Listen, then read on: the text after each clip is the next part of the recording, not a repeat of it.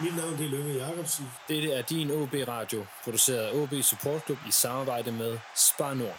Det er Rød Aalborg. Rød Aalborg. Rød Aalborg. Rød Aalborg. Du lytter lige nu til Rød Aalborg.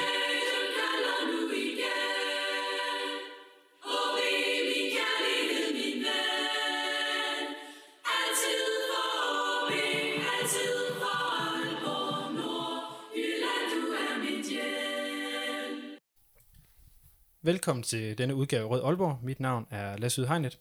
I dag der skal vi se tilbage på sæsonen 2019-2020 og snakke om, synes jeg, en ret vild og voldsom sæson i OB's historie. Vi skal tale om direktørrokader, trænerrokader, markante ansættelser, afgange, salg, indkøb, højdepunkter, lavpunkter og ikke mindst øh, skal vi prøve at se fremad og sige, hvor er det OB er om et års tid. Og til at gøre det, så har vi et lidt udvidet panel. Faktisk synes jeg et, et, et, et øh, panel, der siger også lidt om, hvor det er, at podcasten her den skal hen i løbet af det næste års tid, fordi vi har en af de usual suspects i Mads Ågaard. Velkommen til dig, Mads. Tak, Lasse. Er du ikke snart gået fast nede i de her lokaler? Ja, det er tæt på. Nå, jeg, jeg har efterhånden været her i rigtig, rigtig mange år, også ud over den her podcast. Det er nemlig det.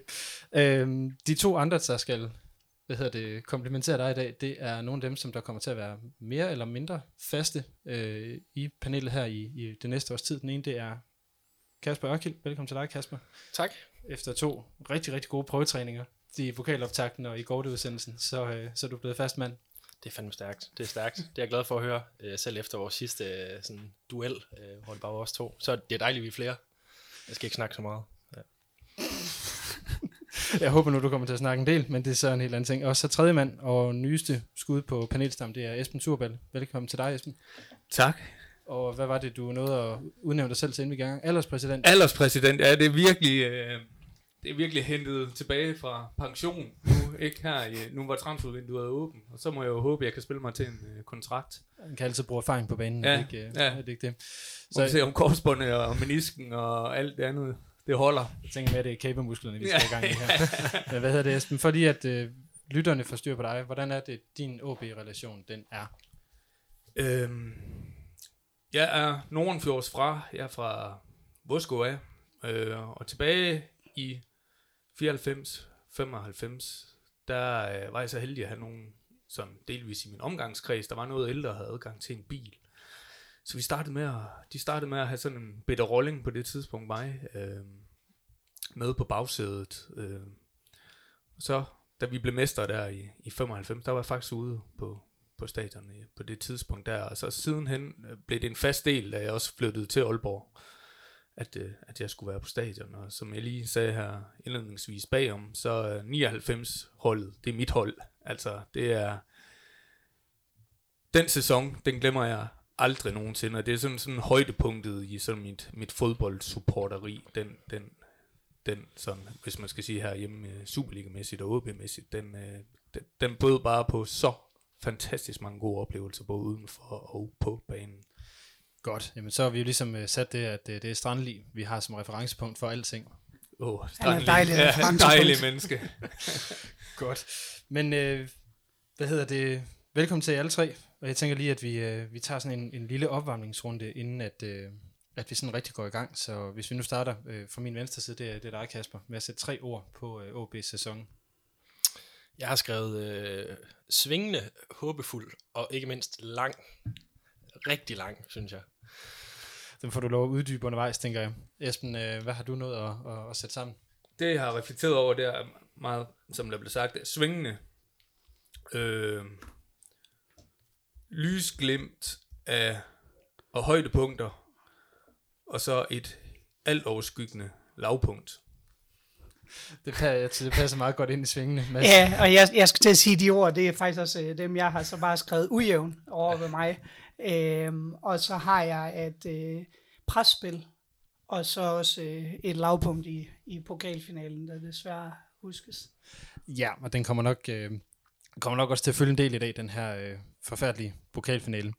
Men hvis vi nu starter med, skal vi sige, det allermest aktuelle, nemlig de kampe, der lige er spillet. Vi, øh, vi slog FC Midtjylland i Herning i går. Øh, spolerede, nej, ikke spolerede deres mesterskabsfest, men helt lidt malurt i bæret, hvilket jeg personligt synes var, var rigtig, rigtig fint. Øh, yes, en af de ting, jeg noterede mig i forhold til kampen, det er, at vi holder fast i en trebakkæde, som åbner op for, for en masse ting, som vi selvfølgelig også skal, skal diskutere omkring, men hvis øh, Esben, du får lov til at starte her, tænker, hvad tænker du, når du ser OB spille med den her trebakkæde? Jeg tænker, at den fungerer rigtig godt mod øh, hold, der vil frem og presse os, og øh, hvor det bliver lidt, lidt en boksekamp øh, på fart, lidt noget chubang-fodbold. Øh, når OB skal skabe en kamp, så, øh, så kan jeg godt se udfordringer fremadrettet. Øh, jeg synes, det stiller nogle, øh, nogle store krav til vores wingbacks profiler. Det stiller nogle øh, krav til, til midtbanen. Det stiller nogle krav til, det gør enhver formation, og det stiller nogle krav til, til de offensive kræfter. Øhm, og jeg er usikker på, om vi i de kampe, hvor vi er favoritter, og hvor vi og det bliver så fortrinsvis på Aalborg Stadion, skal skabe kampen, og det forventes, at vi skal skabe kampene, om det er den rette formation. Men når vi møder FC Midtjylland på, på udebane, Brøndby på udebane, FCK på udebane, AGF vil vi altid være favoritter mod, os på udebane. Nej, når vi møder AGF på udebane, så, kan, altså, så, så fungerer den, og så tænker jeg, at den bringer det, at, at, øh, at at den, den kan skabe nogle resultater, men jeg, jeg, jeg, jeg, mås- du jeg er lyder måske lidt så skeptisk, traditionalist. synes jeg. Hvad siger du? Du lyder lidt skeptisk på den jeg, på en jeg, eller jeg, anden det var det, til at sige, jeg er måske så traditionalist, at det der med sådan tre centerforsvar dernede, jeg, jeg, jeg tror, hvis det bliver kutume med, vi skal spille den, så tror jeg, den bliver ret nem at læse for de andre trænere. Så, så sådan, sådan, sådan ret... Så nu nævnte du selv 95 holdet, det er jo sådan meget 95 Ja. retro at køre en trebakkæde. Men hvad hedder det, Kasper? Når du har set de her kampe mod FCK og FC Midtjylland, kan du så genkende det, som Esben siger i forhold til, at det er en, skal vi sige, en opstilling, der virker, når OB skal presses af andre? Øh, ja, det kan jeg godt se, og det kan man også godt se på nogle af de resultater, der har været. Øh, til gengæld kan jeg godt se noget perspektiv i det. Øh, de ting, som jeg tager med fra det, nu siger du, Esben, at det ligesom øh, det stiller krav til, til, til midtbanen, men jeg ser det også på en måde, hvor det frigiver midtbanen fra rigtig meget. Altså sådan en type som, øh, som Kaketo øh, kan skabe mere fremadrettet, og han er ikke i den her, øh, den her rene sekser, som vi har set før i, øh, i 4-4-2. Og så øh, burde det også frigive øh, wingbacksene mere. Jeg synes godt, man kunne forlange mere af dem øh, med de muligheder, der er. Men det er de to ting, som jeg virkelig kan se noget perspektiv i, når man stiller med den her tre- trebakkæde, som jeg egentlig også øh, er sådan blevet lidt lun på øh, efterhånden i den her sæson. Og Mads, hvis vi så kører den videre over til dig, hvorfor er det så, den virker, når vi spiller mod de her hold?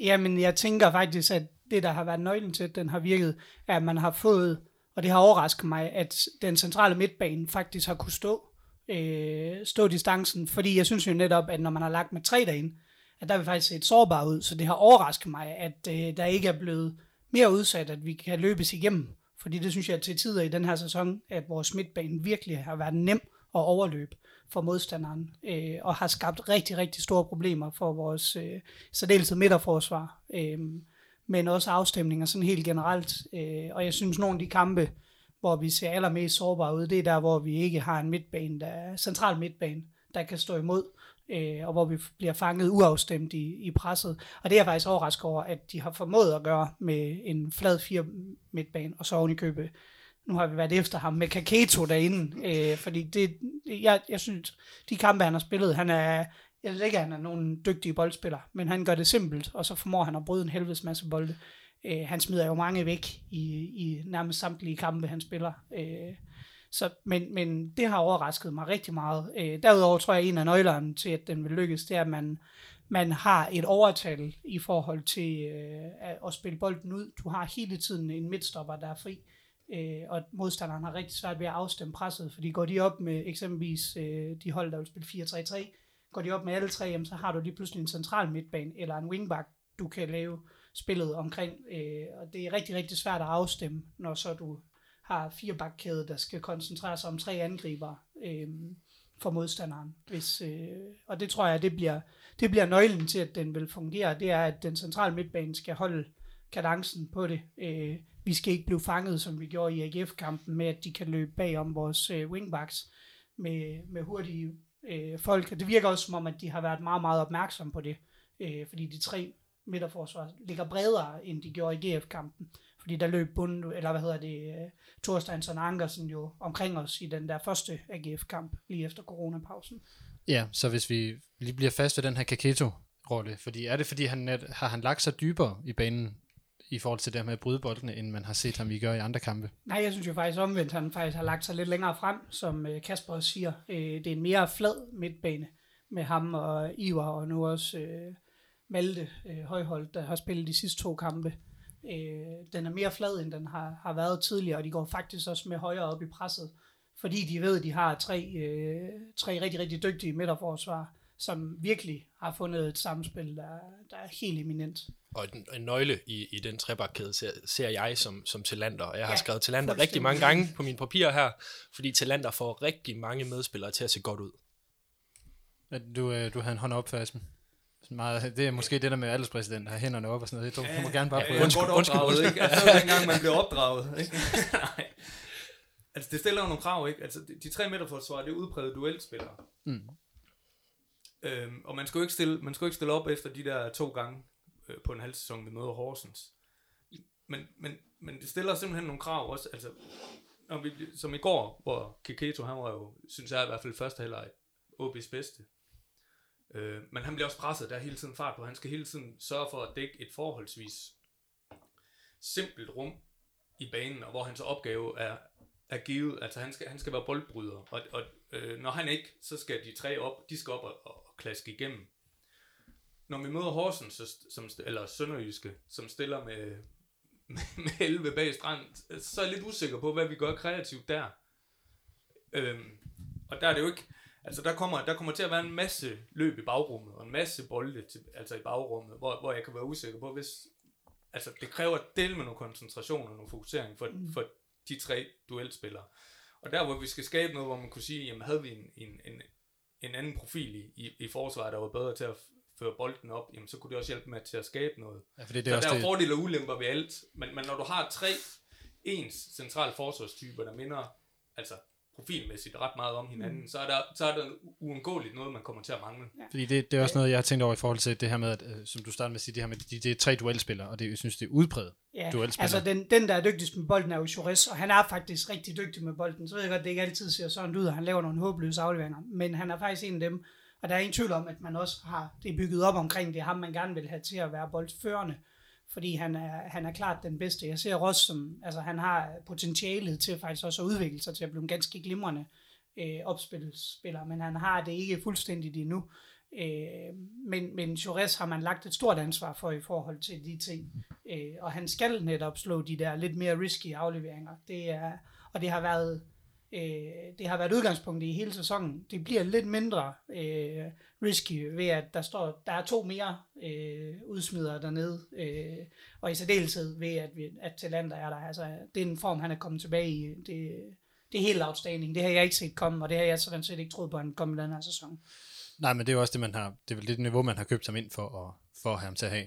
Ingen tvivl. Han Men- har bare ikke vist det på noget tidspunkt før i sæsonen. Nej, han har været klassisk talent og skadet. Men hvad hedder det, hvis vi, øh, hvis vi bliver ved den her trebakkæde, fordi det, jeg synes, der er det mest interessante i det, netop med de spillertyper, vi har dernede, hvad gør det så i forhold til det her meget, meget boldbesiddende OB-spil? Og taget betragtning af, at nu ved jeg godt, det er også lidt øh, i mangel på bedre, at vi har Patrick Olsen liggende som den her falske nier. Men jeg synes, man har rykket mange af vores bedste boldspillere meget langt frem på banen. Så i forhold til netop det her med at, at skabe spillet, eller praktisere den klassiske OB-stil, Kasper, på at skyde over. Hvad tænker du i forhold til, til hvad den her trebakkæde gør for det? Eller en, en anden del af spørgsmålet er også, er det derfor, den aldrig bliver, det vil sige den faste opstilling? Det, som jeg ser til dels øh, fungerer rigtig godt i det, det er også, som Mads siger, det, det Okora bliver fri til at lave. Det kommer jo af, at øh, Talander, han, øh, han er mere blevet en dirigent, end Okora nogensinde har vist sig at være. Når Okora har stået dernede med Ross, så har der ikke været de samme muligheder for, at han ligesom kan rive sig fri af kæden, og så spille bolden fremad. Det har man, når du har Ross og Talander, der så skubber ind bagved, og Okora kan komme opad. Så jeg synes, det passer rigtig godt ind i det her boldbesiddende spil, med at han ligesom kan være den her, der, der driver bolden lidt mere, end, end Kennedy Emil gjorde, hvor den måske bare blev sparket mere op. Altså, man kan jo også sådan lidt, nu ved jeg godt, det er lidt rosenrødt, men man kan lidt sammenligne det med dengang vi havde øh, Wirtz, der, kunne finde, der trak ned mellem de to midterforsvar. Fordi det gør, at vi kan skubbe, øh, hvad hedder det, vores backs rigtig højt op. Det gør vi jo også i den her, øh, 3-4-3, vi spiller lige nu, der vil vi jo rigtig, rigtig gerne have Pallesen og Alman rigtig langt frem. Øh, og det frigør dem til også at gøre det, når nu vi har tre så dygtige spillere derinde. Øh, og de ved, at der er, der er afstemning på det. Øh, og du, du ser jo ikke sjældent, at øh, både Pallesen øh, og øh, Alman er i feltet, eller øh, Lukas Klitten, hvis det er ham, der spiller venstre bakken. Øh, og det er i hvert fald også noget af det, jeg tror, øh, apropos at skabe chancer i næste sæson, jamen så tror jeg, det er noget af det, der kan være nøglen til mod de hold, der gerne vil stille sig længere tilbage. At vi faktisk får mulighed for at have endnu flere spillere, der er fremadrettet. Ja, det er, jo, det er jo to forskellige måder at skabe et godt bindeled mellem øh, første og anden kæde. Og så kan man jo så diskutere, hvad man helst vil have, men man har måske ikke den type, der kunne gøre det, som Wirtz gjorde lige nu. Nej, lige nøjagtigt. Øh, og, og nu fungerer det her så godt. Øh, plus at det, at vi har skubbet Patrick Olsen længere frem, er jo helt suverænt i forhold til presspil. Øhm, og det, det, han er lidt mere flakkende og kan nemmere gøre det fra den position som nier. Øh, jeg er også vild med ham som central midtbane. Men i det her system, der fungerer det rigtig, rigtig godt at have ham liggende som, øh, som den falske nier. Man kan jo diskutere, om vi skal have den, der er farligst, liggende tættest på målet. Men i forhold til presspil, der fungerer Og- han i og hvem er rigtig, det? rigtig godt. Undskyld. Og Tom hvem er det? Altså, Tom har i hvert fald det med, altså udover Lukas, som selvfølgelig har været topscorer Ja, ja, de sidste to år, så er, har Tom jo været, øh, også sådan historisk set været den, den mest sikre målscorer af dem, I øh, hvert dem fald har, har. altså, det er ham, jeg anser som har det, det potentiale til at være, være den, der skal score de, også de svære mål, øh, og de helt simple. Og nu åbner du den lidt, den her falsk nier. Øh, ja. Nogle gange bliver det også lidt for falsk. Det bliver lidt de første afsnit af X-Factor, ikke? Øh, altså, han har jo været med helt tilbage nogle gange. Øh, så jeg kan, jeg kunne måske godt ønske, at han blev mere dedikeret i det offensive, når der endelig er øh, rummet til det i forhold til, hvordan du stiller op. Øh, og det er lidt det, der gør, om, om de kommer til at stille med tre mand i den forreste kæde, eller om der er en mand deroppe. For vi har jo før set, at man gerne vil stille med den her formation, som man gør nu, men øh, i stedet blev det en rigtig tung midtbane, man havde, i stedet for offensive spillere. Og der håber jeg lidt, at han kan blive dedikeret lidt mere, når han har den her rolle til det offensive. Mm. Altså, men når vi snakker om det her, på den måde, som vi gør lige nu, så handler det i hvert fald for mig rigtig meget om de her to seneste kampe, fordi der er rigtig mange ubekendte, når vi taler om det her i forhold til, hvordan næste sæson skal være. Så du har en pointe, Mads, kan jeg Ja, se. og det er i forhold til, jeg tror, nu, man, de her talkombinationer er meget spændende, men jeg tror, at der er kæmpe stor forskel på, hvad vi har i defensiv organisation, og hvad vi har ja. i offensiv organisation. Fordi når nu vi bliver offensiv, så går vi over til kun at spille med to fremme, som du siger, Kasper. Ja. Øh, men det giver nogle muligheder for, at de to andre, de skal søge dybt. Og det, det har Van Vært til dels gjort i de seneste to kampe. Jeg synes, jeg spiller en fremragende kamp mod Midtjylland i går. Øh, Det, altså, hans, hans presspil skaber også et mål. Ja, øh, og, og, og øh, ja, i øvrigt indgår han pissegodt i, i samspillet med de andre. Øh, men, men der er ingen tvivl om, at det er en del af taktikken, at man gerne vil have Patrick Olsen modtager bolden med ryggen til, men så flakker rundt og falder meget ned i banen, fordi det er ham, du gerne vil have til at have bolden og skabe spillet. Man, man kan sige, det er ikke ulige det, Bobby Firmino han gør for Liverpool lige, altså som det yderste bevis. Kom på den på banen. Jeg ventede som, på som den. den falske nier. Men, altså, lang tid gik der? Fire Ja, ja, minutter? ja. Altså, men, men, det er, men det system, hvor der er en udpræget falsk nier, det stiller også nogle krav til dem, der er ude, ligger ude på kanterne. Og det synes jeg er helt enig med dig med at sige, at Van Vert i hvert fald især i første halvleg gør det rigtig godt, fordi det er dem, der skal skubbe ind. Altså, og presset skal komme derfra, når, Ja, når Patrick falder ned. Øh, og jeg synes faktisk, den falske nier-rolle, den, klæ- den har klædt ham rigtig, rigtig godt, fordi nogle gange, når han ligger på den offensive del af midtbanen, når han så forsvinder, så forsvinder han også. Og så, så mangler han helt enormt der. Altså, når, når, han, når han bliver enten kyst fysisk, eller, eller, eller bare ikke har dagen. Og så er han ikke det bindeled, som han har, han har været. Altså, jeg synes virkelig også, at han har, han har trives med det ansvar, han har, han har fået de sidste par kampe. Vitterligt set, øh, set rigtig, rigtig godt ud. Når vi så så nu igen lige forholder os til, det er nummer et og nummer to, vi har, vi har spillet mod her. Jeg vil sige, jeg synes, vi vinder rimelig fortjent et eller andet sted nede i Midtjylland, og jeg er faktisk lidt forbløffet over, at vi ikke slår FCK på hjemmebane. Er, er det fordi, vi er, point. ja, altså er det fordi, vi er vil sige, spillemæssigt et sted nu, hvor vi faktisk kan, kan matche dem på lige fod, eller er det fordi, vi er så langt henne i sæsonen, at at de, altså jeg ved godt, at FCK havde noget at spille for, men at var det fordi, de jo heller ikke havde så meget at spille for de her to hold? Så jeg ser det som om, at, øh, at det er sådan en som Lukas, der mangler, der mangler som det sidste, for at man får point ud af den kamp. Altså, øh, og det, det er så lidt det, Patrick Olsen giver, når Lukas ikke er der, med den her x-faktor på det sidste, øh, til ligesom at, at bryde det mere kedelige og strukturelle i, i fodbolden. Øh, det var lidt det, der ligesom kunne have, kunne have brudt det igennem, og det her med at sætte en ekstra mand nogle gange. Det synes jeg manglede mod FCK, for det så rigtig, rigtig fint ud, indtil du kom op fra anden til tredje kæde. Så begyndte det at blive lidt sløvt. Men vi får alligevel skabt rigtig, rigtig meget. Altså, det er jo forbløffende, vi ikke er foran efter... Ja, Jeg helt vil enig. sige, vi har, Ja, helt vi, har bare, vi har bare rigtig store chancer. Øh, Patrick har en i første halvleg. Øh, så, så altså, vi kunne sagtens have scoret mod dem. Øh, og, og jeg er især vild med, at vi faktisk matcher dem og overmatcher dem fysisk. Det kan jeg ikke huske, når jeg har set en FCK-kamp, hvor vi har gjort. Eller en, øh, en kamp i Herning, hvor vi også har matchet dem, og rent faktisk overmatchet dem Så på skal, fysikken. så skal vi jo tilbage til 14. Øh, synes jeg. Ja, og, og der synes jeg heller ikke fuldstændig på fysik, altså at vi kan overmatche dem på fysik. Der er vi bare et bedre fodboldhold. Øh, Nu nævner du selv øh, Patricks chance. Øh, det er noget af det, som jeg måske savnede lidt, hvor øh, Lukas har mere selvtillid til at, til at trække ind og trykke den af. Mm. Der vil jeg måske gerne have set Van Vært trykke den af, i stedet for at sende den ind til Patrick, da han ligger i en god position, men han er også presset af to mand. Altså, der mangler lige den der sidste, altså det, det er ikke den diskussion, jeg gerne, øh, det er ikke den øh, episode, jeg gerne vil diskutere, men bare det, at man ikke, man ikke øh, tør sende den afsted, at der skal altid lige afleveres en gang mere. Det er det, som, som lidt gør det lidt flat deroppe, synes jeg, mod FCK. At man bliver ved med at prøve at spille den igennem.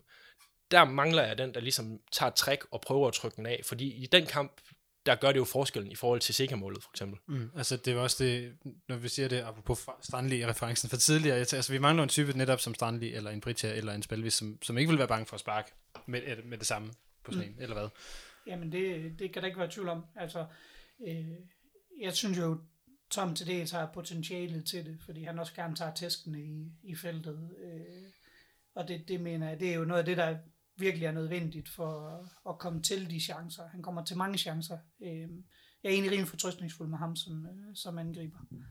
Hvad hedder Det det? stiller nogle krav til hans skadesfrekvens Ja. og hans øh, minutter på banen. hvis Det gør er, det Der bestemt. skal sættes, satses på ham nu. Det er hans hvad, tredje sæson? øh, Anden sæson. Ind i, ikke også? Ja, det er hans anden sæson, nu er tredje sæson. Mm. Vi, vi, vi skal til at have, og, og, og hvis, hvis han skal være et oprigtigt, kan man sige, øh, noget, der skal satses på, jamen, så, skal han, så skal han holde sig, så skal han være på banen. Ja. Men, men det, det, den gælder jo hele vejen ned, for den gælder jo også med talenter. Ja, jo, altså, og det er jo mega svært, fordi vi kan også købe den næste, der får en albu direkte i fjeset. Altså, det er jo, det er jo sådan nogle skader, han er rendt ind i. Havde det været muskelskader, havde det været øh, fibersprængninger hele tiden, øh, så havde jeg været mere bekymret. Lidt- Lukas. Ja, jeg skulle faktisk lige så sige det, Lasse.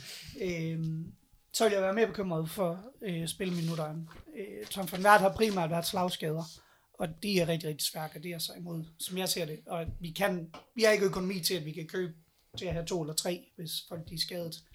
Øh, og han har heller ikke haft tradition for at være skadet i sin karriere, Tom. Hvis vi lige prøver at zoome lidt ud, og så tage et, et lille helikopterperspektiv her på den her afsluttende del af sæsonen, fordi jeg ved ikke, hvordan I andre har haft det. Jeg kunne sådan begynde at fornemme det, for, sådan, det er lidt på de sociale medier, det her med, at, at alt efter pokalfinalen, det her sådan, altså, det har bare lidt været sådan i et røgslør og sådan noget. Det, det forholdt man sig ikke rigtig til. Det var fint, vi vandt nogle kampe og sådan noget, men, men det talte ikke rigtigt. Altså, hvordan har I set på, på den her sæsonafslutning?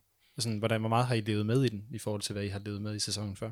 der, var, der har været sådan en periode lige efter pokalen, hvor at øh, de mest engagerede OB-fans, jeg kender, når du har snakket med dem, og de har sagt, jeg har ikke engang, øh, jeg har ikke engang tænkt over, at det var Brøndby, vi skulle møde i morgen, og siger, nå, men det er FCK, vi skal møde. Øh, altså det er virkelig, folk, folk, folk var sådan halv ligeglade, men op til FCK-kampen, synes jeg alligevel, jeg fandt et eller andet engagement i at følge OB i øh, den betydning, de fik for, øh, for medaljerne, hvordan de blev givet ud, selvom de ikke selv var i spil til det. Jeg synes, det, jeg synes, det var rigtig fedt at se dem have noget indflydelse i mesterskabsspillet, for det var det, man snakkede om, lige inden man går ind i mesterskabsspillet, og de første kampe, det her med, skal OB bare være sådan med for at være med. Og sådan blev det jo ikke. For vi er faktisk det hold, udover Midtjylland, der har vundet flest kampe i mesterskabsspillet. Så vi har jo gjort en enorm god figur. Esben, hvordan har du set det? Jamen, jeg synes, det er, en, en rigtig god pointe, Kasper. Jeg havde det også sådan, jamen, er der noget ved at være med i mesterskabsspillet i starten der? For det er jo det, det snakken, den gik på. Bidrog OB egentlig til, var det faktisk oprigtigt øh, fortjent, at de var der. Øh, og det synes jeg jo faktisk, at det har vist. Så på den side er det jo, er det jo positivt, og jeg tror, jeg har det, jeg havde det, eller har det, ligesom alle øh, i andre ved bordet, at øh, jeg havde, jeg var så demotiveret efter, øh, efter pokalfinalen, øh, og var også var ude efterfølgende mod, mod AGF-kampen der øh, på hjemmebane, og, og altså, og, og, de, og de spillede frigjort, og de spillede, øh, de spillede godt, og det, det er jo indsat bare, det har bare fortsat, og det, har, det, det, det synes jeg også har bragt, kan, kan man sige, at man er blevet forsonet, det er man nok ikke, men øh, man Du lyder, nærmer du sig, lyder ikke forsonet, eller Nej, sådan man, man, entusiastisk, nærmer, man vil jeg nærmer sig nok noget, der gør, at man, øh, at, øh, at man, man stiller dig øh, med nye forhåbninger og nulstillet, når sæsonen den går i gang igen. Øh, men, øh, men, og det, det, det synes jeg til dels, at øh, FCK-kampen, først halvleg i år, og så Midtjylland-kampen i går, den, det gav noget perspektiv. Øh, og så, så er du nok ret i, Lasse, helt forsonet er jeg, er jeg nok ikke. Altså, jeg skal nok Nå, men jeg kan ikke bare genkende det for mig selv. Jeg kan sådan fornemme den sådan, jeg vil gerne, man vil gerne sige det her, det føles rigtig godt, og det ser rigtig godt ud, men altså, jeg vil som minimum sige, at vi er kommet lige under der, hvor man var før pokalfinalen i forhold til, Ja. til at Ja, tage det, det er meget godt, på det. det. er meget godt, øh, godt sagt, men altså, den, den ligger hele tiden i baghovedet. Det, det gør den. Mads, øh, hvad tænker du i forhold til sådan, også med spillerchancer og, og det her Peter Brygmanske indflyvningshøjde til, øh, til, til næste sæson? Jamen, det ser jo positivt ud. Øh, ej, jeg synes, det, jeg synes faktisk, det er rigtig, rigtig spændende, det OB har gjort. Men jeg er lidt ligesom i andre, at mit engagement har, har godt nok ikke været, været super højt. Altså, når jeg har været derude øh, til kampene efter, øh, efter pokalfinalen. Øh, men det er jo også en lidt flad fornemmelse, når nu man er vant til at stå nede på Vesttribunen. Øh, at Ja, der altså, nu, sidder, nu sidder man ned på er betonen. stille, og man sidder, man sidder ned på... Øh, jeg har så øh, været som Ali og sat mig over på Nord de sidste par kampe. Men, men ellers så, øh, så, så synes jeg også, det tager noget af det for mig, fordi øh, min tænding og adrenalin til en fodboldkamp, det er, at jeg også engagerer mig selv øh, ved at være til stede på tribunen. Øh, og Maja Rothmann sad meget afslappet til FCK-kampen, og det kan jeg ikke huske, hvornår vi, vi sidst har gjort øh, for os selv op, op bagved. Øh, og det, det, det, var, det er sgu lidt specielt. Nu, øh, nu vil lige er ved det her, så vil jeg faktisk gerne lige prøve at høre, om der er nogen af jer, der sådan ved det, eller også, om I også undret jer over det. For jeg har virkelig undret mig over, at OB ikke har sat sæder ned på Vesterbyen, som man gjorde, da man skulle spille, øh, hvad hedder det, europæisk. Øh, er det et krav. At ja, det, skal det, være det ved jeg ikke. Det, ved- jeg ved godt, det er krav, men hvorfor har jeg man ikke tror- gjort det, at folk jeg skal tror, sidde ned alligevel? skært, det er fordi, der er ikke øh, kapacitetsmæssigt vil det måske, jeg ved faktisk ikke, om det vil nedsætte øh, kapaciteten yderligere, men det vil jeg faktisk tro, det vil. Og så øh, nummer to tror jeg også, der er noget økonomi i, at man skal betale kommunen for at sætte dem op. Man kan ikke selv gøre det, fordi det er et kommunalt ejet stadion. så tror jeg, der er noget i, man ikke rigtig ved, hvordan det udarter sig i forhold til regler og sådan noget. Ja. Altså usikkerheden har været ret stor lige op til, hvor vi mere eller mindre er nu, hvor sådan genåbningen er ret planmæssig. Mm. Altså, det har jo nærmest været fra dag til dag, når jeg har stillet spørgsmål derude til, hvad med næste kamp, hvor mange tilskuere og så videre og så videre. Altså, det, jeg tror, det er... Øh, jeg tror, det er en meget uforudsigelig, uforudsigelig tid, og så, øh, så stå med det praktiske på stadion mm. i forhold til at være kamparrangør. Men jeg tror, jeg tror helt klart, at den primære årsag er, at man ikke er interesseret i at betale kommunen for, at de skal sætte sæderne op. igen. Det, det, det synes jeg også er en, en, en, plausibel og meget forståelig forklaring på det. Jeg har som sagt bare undret mig over det, når man nu skulle have folk til at sidde ned, hvorfor man ikke bare sætte, sætte de skal sidde op. Ja. Øhm, der, er, der er mange af de ting, vi har snakket om nu, som kommer til at række ind i hele vores sæsonevaluering og, og trække, skal vi sige, tråde frem til det, der skal ske til, til næste sæson, både i forhold til kontraktudløb og, og så videre, og så videre, og, og transfers. Men inden vi går videre, er der noget, noget, I synes, vi mangler lige at få grebet fat i fra de her sidste to-tre kampe? Jamen, jeg synes, det var interessant og påfaldende, at Mads han sagde, at han har siddet deroppe sådan helt afslappet og, og uden pres øh, på de malige sæder i nord. Øhm, for det ser også ud til, at spillerne har spillet uden pres. Øh, og, det er den tanke, jeg gik med. De var favoritter til pokalfinalen, og de var alt dominerende favoritter. Der var ikke mange, der levnede Sønderjyske en chance. Øhm, og efter, kan man sige, den famøse kamp, men så har der ikke rigtig været nogen forventninger til den anden, end de skulle ud og levere, leverer godt, og det, og, og det har de gjort, og sådan prøver og, og sådan vask, vask det resultat. Øh, men, men de har ikke kunnet nå, øh, de har ikke kunnet nå noget, altså. Så, så var det, en, det, det, det var en fjerdeplads, der var, øh, ej, vi sige- kunne godt have nået en tredjeplads. Ja, hvis, øh, stjernerne, hvis stjernerne havde stået... Altså, lad, lad, os, lad os nu bare sige det som det er. Hvis, nu skal AGF'erne også ud for ikke at hjælpe dem mod FCK. Ja. Så hvis, A- hvis AGF'erne nu havde taget sig sammen og så hjulpet os mod Brøndby her i går, så havde vi faktisk været meget, meget tæt på en tredjeplads. Hvis ikke og så i, få, i så fald, hvis vi havde vundet den en fjerdeplads. tredje- Ja, ja, det- hvis vi havde vundet... det- Nå, okay, fordi hvis vi havde vundet den tredje plads, så skulle jeg også stille spørg- modspørgsmål om, om, så også, der, det om blev der meget har været fest i Aalborg, så på samme måde, som der har været i Aarhus. Ej, men, men jeg, jeg vil så sige, at jeg synes faktisk, den har været væsentlig, den der top 4, og, og, og jagte, fordi top 4 er sådan lidt den, den hellige gral for os, fordi vi altid bliver nummer 5, og nu er vi så blevet det igen. Altså, det er sådan, det er det, vi altid gør, og det er sådan, hvis, hvis OB tegner til at være på vej mod bedre tider, så, bliver man, så ender man i top 4. Det har man, man gjort i, under de, skal vi sige, de rigtige trænere, det gjorde man øh, under Paul Erik Andreasen i, i lang, helt tilbage i 92-93, man gjorde det med Hamren øh, i hans anden eller tredje sæson, man gjorde det med Hamren året inden man blev, blev mester, hvor man får bronzemedalje og så videre. ikke? Så den der fjerdeplads, den, den, den peger på noget Jeg i tror, forhold til... kun, jeg tror faktisk, det var den eneste øh, højere placering. End, vi blev nummer 5 og nummer 7, mener jeg, med Hamren også. Ja, lige Og præcis. så 3 og 1. Og så 3-1, lige nøjagtigt. Så, så, så det der med at nå fjerdepladsen, synes jeg indikerer noget i forhold til OB's retning. Så det vil jeg sådan for, for den sags skyld rigtig gerne have, at vi havde, vi havde nået. Og nu blev det bare endnu en femmer. Du har en hånd, øh, Og øh, den blev ret, øh, den er ret symbolsk, for AB gik jo ud og sagde, at de gerne ville være et øh, top 4 hold. Sådan fra næste, næste år. Ja, det er jeg med på, men, men sådan lidt øh, ud af ingenting i forhold til, hvor man stod der, at der har været rigtig meget udvikling siden. Men da det kom ud, var der også en del skepsis. Altså, hvor ser I det henne? Hvor skulle det komme fra? Og igen, der er sket rigtig meget siden, og jeg, og jeg har mange roser til det strukturelle og sådan den generelle udvikling, der har været, hvis man sådan skal se det i perspektiv. Men da den kom ud, der var der mange, der grinede lidt. Og det kunne også være noget symbolsk i forhold til, øh, hvad man har meldt ud fra klubbens side, selvom det er fra næste år, at man, man gerne vil gå efter det. Ikke? Så, Og, og anser I det som, som værende en realistisk mulighed? Hvis vi tager som øh, et eksempel de sidste to kampe, så synes jeg ja. Det gør det, men bedømt på hele sæsonen. Nej, men det er jo... det- Esben, det er jo det, Vi skal, det, er jo det, vi skal snakke om nu. vi er simpelthen for svingende. Ja, der- der har- der Vi har ny vært. Vi har ny vært herovre. Det er fordi, jeg føler, at jeg er kommet ned, så det er øh, positiv psykologi, ikke? Jeg sidder virkelig ved at overvinde mig. Jeg sidder her med Svend Brinkmann med nej-hatten. Den er bare fuldstændig Det var da også den eneste, der har hat på det, måske derfor. Men hvad hedder det? Det, øh, det må vi jo lige på, så røg den af. hvad hedder det? Vi, øh, vi, vi skal nemlig dykke lidt ned i det, fordi jeg synes ikke nødvendigvis, at top, top 4 er så urealistisk næste år. Det kommer meget an på, hvad der sker hen over sommeren, og den, nogle af de folk, man får ind, og nogle af de folk, man måske også får, får beholdt. Men, men lad, os, lad os så lade, de, lad sæsonafslutningen ligge her, og så prøve at, at bevæge os videre. Og nu, nu starter vi bare lidt igen i de her overskrifter, fordi hvis jeg skulle sætte mine tre ord på, på sæsonen, så ville svingende helt klart også være, være en af dem. Så vil jeg så sige, at, at øh, der også er en opadgående kurve. Jeg synes, det sidste halve år, med nogle undtagelser, har, øh, ser meget, meget spændende ud.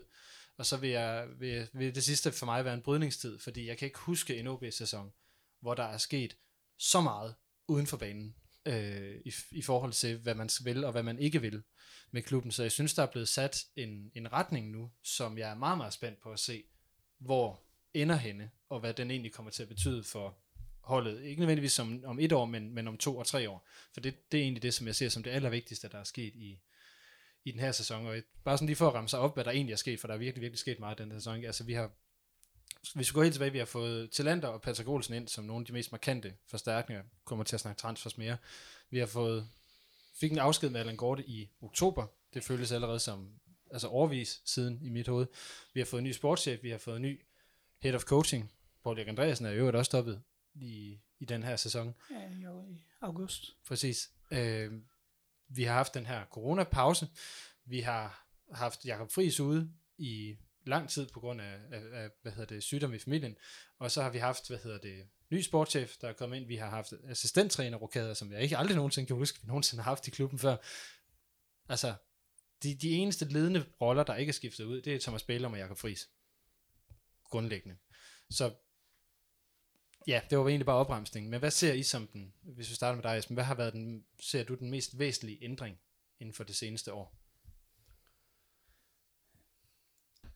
Jeg starter lige et, et andet sted, ikke for at hijack, øh, men, men når du ramser alle de der øh, ting op, jamen, så synes jeg, det er ganske naturligt, at sæsonen har været, været svingende.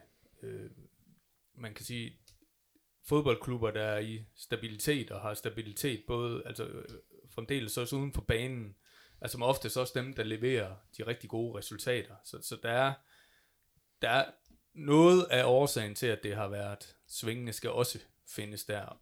Så i det... Alt, nu- alt, nu- alt det, du ramsede op. Nu Alt- køler jeg lige et andet spørgsmål i hovedet Ja. på det, så vil du så også sige, at OB-sæsonen er godkendt? Ja, det vil jeg sige. Hvis, og, og så kommer der en væsentlig, og det er i ligaen. Det er i ligaen, at sæsonen er godkendt. Jamen, vi skal også huske på, nu ved jeg godt, at vi taler pokalfinalen ned, men det er altså kæmpe stort, at en klub som OB har kvalificeret sig til pokalfinalen. Så, så ved jeg godt, enkeltstående er den kamp røvelendig, og vi er pisse træt af den og sådan nogle ting.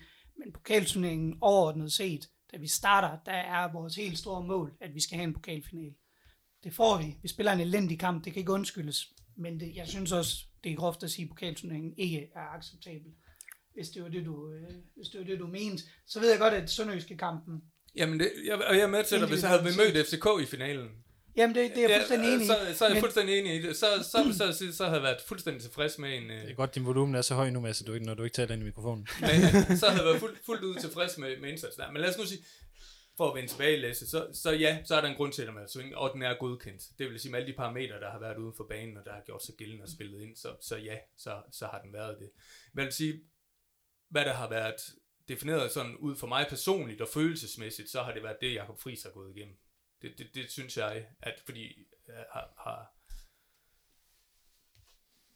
det synes simpelthen, at OB har klaret, og Jakob Friis har klaret så forbilledeligt. Øh, som, som far selv, så kan, kan jeg ikke forestille mig, eller så kan jeg, jeg kan, jeg kan prøve at forstå og forestille mig, hvordan det har været at Jakob Friis at have så krævende et arbejde, som han har, samtidig med, at han har, kan man sige, det vigtigste i hans liv, øh, den situation. Så, så at OB de kom, og, og Jakob Friis kom så godt igennem den periode, det, det, det, det teg- tegner ham al ære og respekt.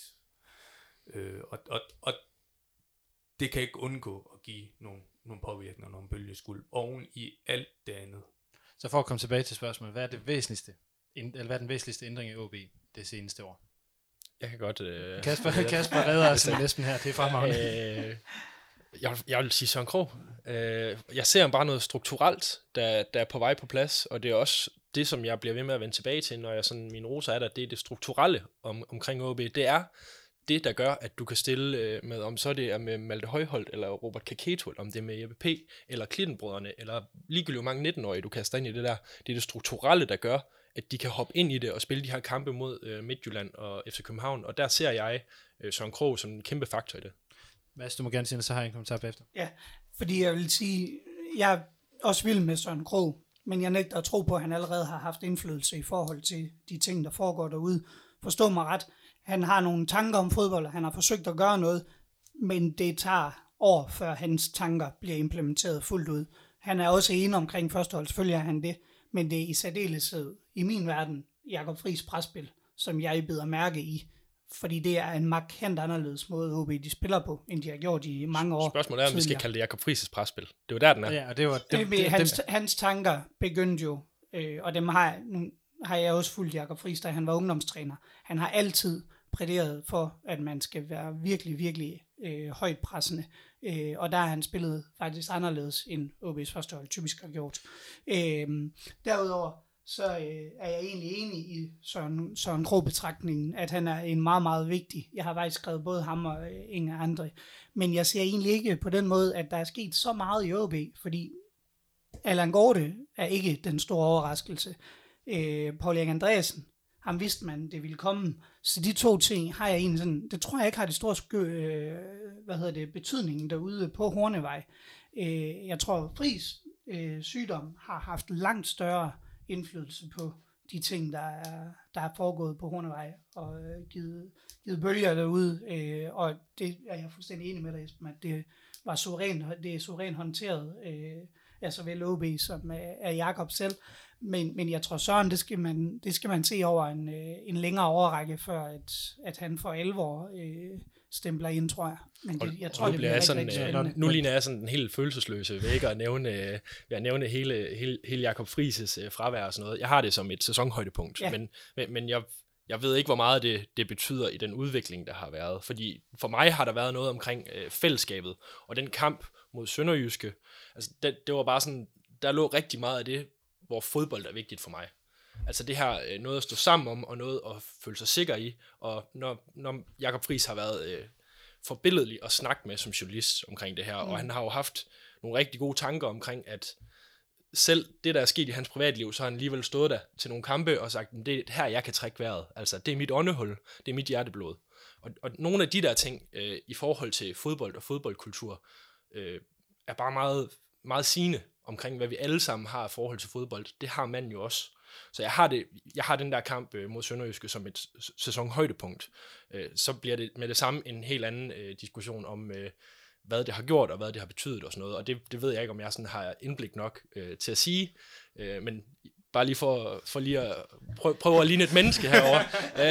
De følelseskolde journalister. Ja. godt, godt, jeg kan godt mærke, hvor den gik hen. Ja. Hvad hedder det, Kasper? Så vil jeg gerne lige øh, prøve at holde dig i det følelseskolde, fordi jeg vil, jeg vil gerne lige høre, høre det er fint, det har det bedst med faktisk. jeg vil gerne høre, hvad det er, du mener, eller helt konkret mente, det du sagde, det strukturelle om, omkring, øh, omkring Søren Krog. Hvad er det for nogle andre ord, du, du kan sætte på det strukturelle? Jeg synes, at han har... Øh, han har på en eller anden måde sat, øh, sat nogle ting på, altså der har altid været det her i OB, med at der er nogle måder, man spiller på i OB, og det, det har været der gennem flere år. Og presspillet er en ting, som er blevet arbejdet med i OB, altså også før Fris, og mens Fris har været ungdomstræner. Altså Lars Søndergaard havde det, måske mere på anden bolden end første boldene. Altså det, er, det er en større tanke, hvor det virker til, at Søren Krog har, har sat det mere i bokse, og sat det mere strukturelt op, hvordan OB spiller. Og jeg har bare en idé om, og en, et indtryk, som jeg kan ikke sådan... Øh, give dig den store empiri på det. Jeg har bare min indtryk fra at komme til træning og øh, dække hver hjemmekamp og så videre.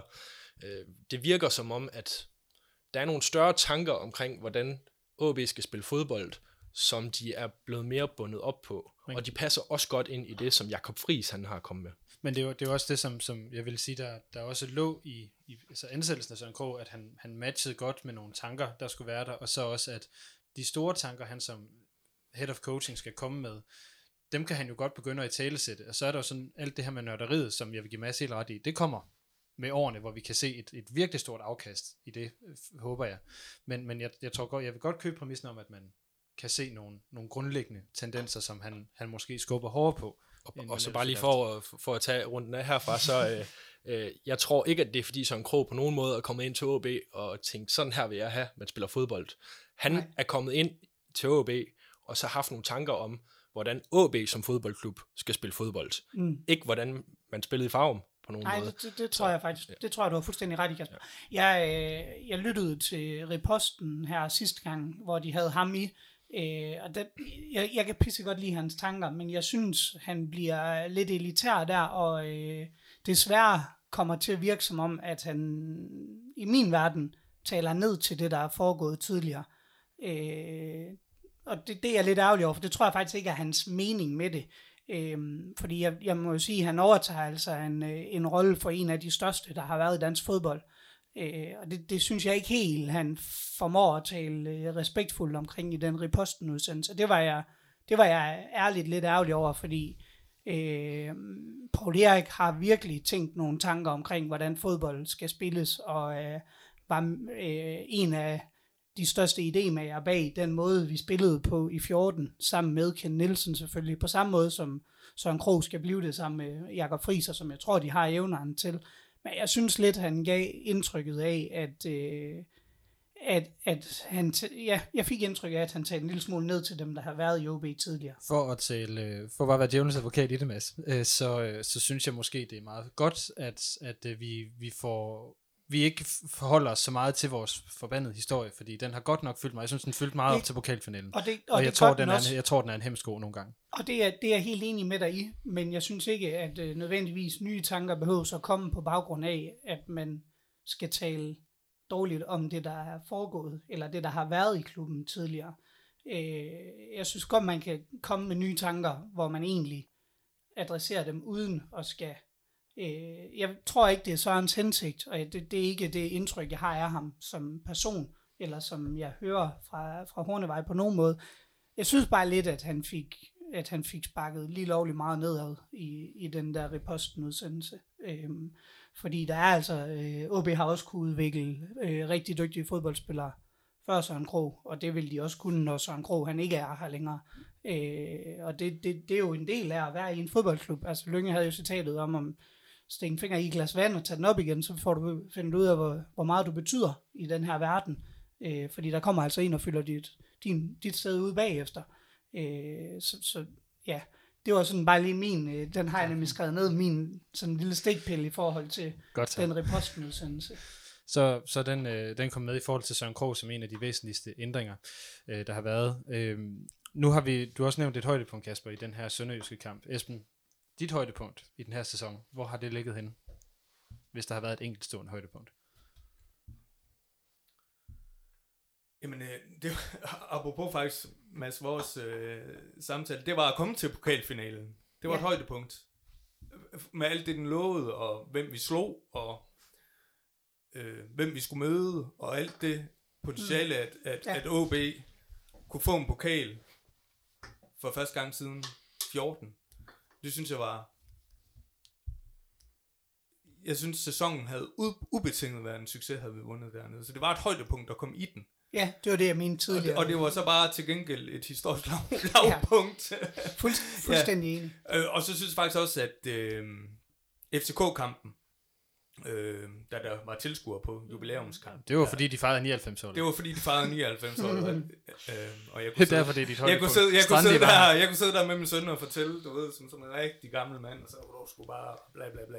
Nej, men det var, der viste Aalborg, hvad det kan som fodboldby også den dag.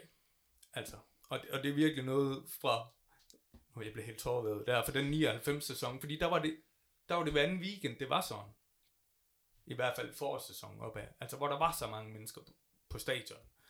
Øhm, og, og jeg kunne mærke, at jeg havde helt enormt savnet det. Altså, den stemning, den energi, den måde byen, den, den her bydel i Aalborg summede på. Altså, og, og den præstation, de leverede, det var, det var et højdepunkt. Så det vil jeg give dig fuldstændig ret i. Det har jeg også skrevet som, som mit personlige højdepunkt. Det var også den, øh, den kamp i forhold til, altså netop også den der stemning. Jeg kan heller ikke huske en, en kamp, hvor jeg sådan er vågnet om morgenen og har sådan, bare sådan det er i dag. Det er i dag, vi skal spille.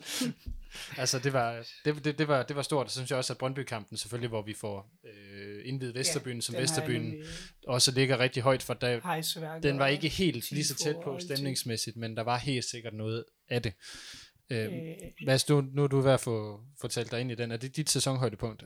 Den, jeg har skrevet flere på, øh, men den er helt klart i blandt dem, også fordi nu jeg er ikke længere Tifo Kaos medlem, men jeg fik lidt af, af det der med en, en gammel travhest i, i Manation igen. Det var virkelig, det var virkelig fedt at, øh, at se den der Tifo lykkes. Øh, det var kæmpestort for, for mig, og for, det ved jeg også, det var for en del af de andre øh, gamle eller tidligere, må vi hellere kalde os, ATK'er. Øhm, Men også og, og i øvrigt som- også for hele fanscenen var det en manifestation af den udvikling, der er. Øh, og så øh, også så bare hele den, det jubilæum, der var der til.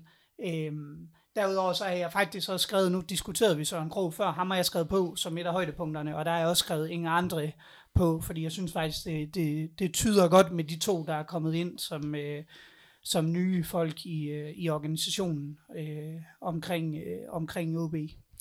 Der vil jeg så sige, at jeg er super fan af det retoriske, han kommer med, og hans fremgangsmåde, og det ser ud til at passe rigtig godt ind til OB. Altså, altså ingen andre. Ja, præcis. Øh, men nu kommer jo den, den, den store første svendeprøve for ham øh, Ja, den, her, den her sommer. Altså, så, altså jeg, jeg kan godt lide det billede, jeg har af manden, men nu skal han bevise det. Ja, men jeg Øh, synes bare, hvad- at hvad- hvad- hvad han står for. en, altså, øh, det er ikke bare en, øh, en nordjyde, øh, ikke at der er noget galt i det, men, men, men det, den, jeg synes Ole på en eller anden måde, at ja, det er jeg virkelig glad for, at det ikke er ham. Øh, men men det, det, jeg synes også, det taler ind i, at vi rent faktisk har ambitioner som, som fodboldklub. Øh, Jeg, jeg, synes, det, jeg synes, det er tidligt og, øh, og hen Ja, ja. over hovedet i forhold til ham. Det var det, bare lige det for, har jeg heller ikke som sådan. Han skal bevise det nu her, hvad der, hvad der foregår. Men så lad os, lad, os, lad, os, lad os gribe det med det samme, og så tale om, hvad er det, hvad er det hans opgave? Hvad er det hans fornemmeste opgave nu? Fordi nu har vi, vi har snakket Suarez rigtig, rigtig mange gange i de her udsendelser, hvor, Ja. hvor der egentlig har været rigtig stor enighed om, at vi, øh, vi vinker farvel og siger tak for den her sæson, og, eller de her sæsoner, og det var, det var fint. Men skal det nu være sådan, Altså, jeg synes, det kommer an på, hvad øh, tankerne er med det spil, vi vil spille fremover. Vil vi spille øh, med fire bagved, altså to centerforsvar, så synes jeg godt, man kan sige, at øh, Chores har haft sin, øh, sin tid i Aalborg. Vil vi gerne spille med tre, så virker det jo som om, at han er, han er helt suveræn i, øh, i den rolle, og han har fundet niveau igen. Øh, jeg tror, det, det kræver en ret stor lønnedgang, hvis han skal, hvis han skal forlænge i Aalborg. Er du enig i den, Kasper?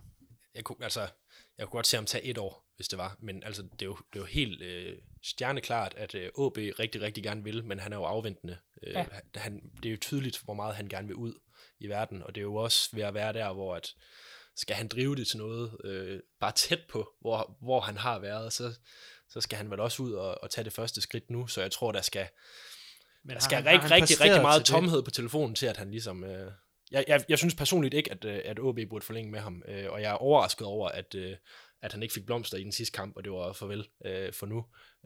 Det tror jeg rent og skær også, fordi det ikke er afklaret. Altså fra Chores side Ja. er der ikke meldt noget ud, øh, og derfor gør man det ikke. Jeg tror heller ikke, altså nu ved jeg, jeg var var faktisk... også bare symbolisk. Jeg var under tribunen mm. dengang, at, øh, at tingene de foregik, så jeg ved faktisk ikke engang, om Tingstedt fik, men det vil jeg da formode, at han, Jo. at han gjorde. Det gjorde han. øh, men det var mere fordi, at han har signet. Jeg havde heller ikke troet på, at han har fået, hvis ikke han har signet med en anden klub allerede. Øh, Jeg er bare forbløffet over, at, øh, at døren er stadig er på klem. Det havde jeg ikke altså, regnet med. Nu, nu, nu gentager jeg det, som jeg sagde sidste gang. Altså, udover Patrick Olsen, så er Jures og Rinde dem, der har flest spilminutter for ja. i Ja. den her sæson. Og han, altså han har været, med afstand været den bedste forsvarsspiller, vi har haft i de seneste sæsoner, med op- og nedture for hans Så vedkommende. det, men det, det er igen tilbage til Øh, diskussionen. Det skulle han altså også være med den Ja, ja, løntjek, han har, og det navn, han har. Så det er jo igen det der med, at, at jeg, kan, jeg, vil, jeg er personligt også på de her kampe blevet lidt i tvivl, om man skal forlænge med ham eller ej, og synes også, det handler rigtig meget om spillestilen. Fordi er det de her tremandsforsvar, så ligner det jo, at han har fundet øh, en ny bjælland i talenter, og så ligner det, at, at han er den spiller, som han burde være. Men jeg tror, jeg er helt enig med dig med at sige, at, at han, han kommer ikke til at forlænge i OB, medmindre han får, tager en lønnedgang, og det er jeg ikke sikker på, at han er. Nej, det er jeg heller ikke sikker på. er så Jesper, nu kommer du endelig på banen. Det var Ja, men dejligt. det er også, det er fordi, jeg er meget enig, det er et, jamen, er det stadigvæk usikkert, om tremandsforsvaret er noget, man går med hele sæsonen. Jamen, så synes jeg, det er, er, det er et usikkert grundlag, fordi uanset om man tager en lønnedgang eller ej, så vil han stadigvæk være en, en løntung og lønførende spiller. Øhm, så det er et det parameter, men ja, han har været, han har været rigtig, rigtig god, især i, i tremandsforsvaret. To, Vel at mærke, hvor han ikke er central. Lige nøjagtigt. To, så er det bare en ekstra, det bliver et ekstraordinært transfervindue, fordi det er et ekstraordinær situation i Europa, også fodboldmæssigt. Øh, så, ja, vil det give mening at give ham en etårskontrakt, men ja, vil han sige ja til det? Men det, det kunne måske meget godt være, hvis det er, han, at telefonen er tom, netop fordi det er et ekstraordinært.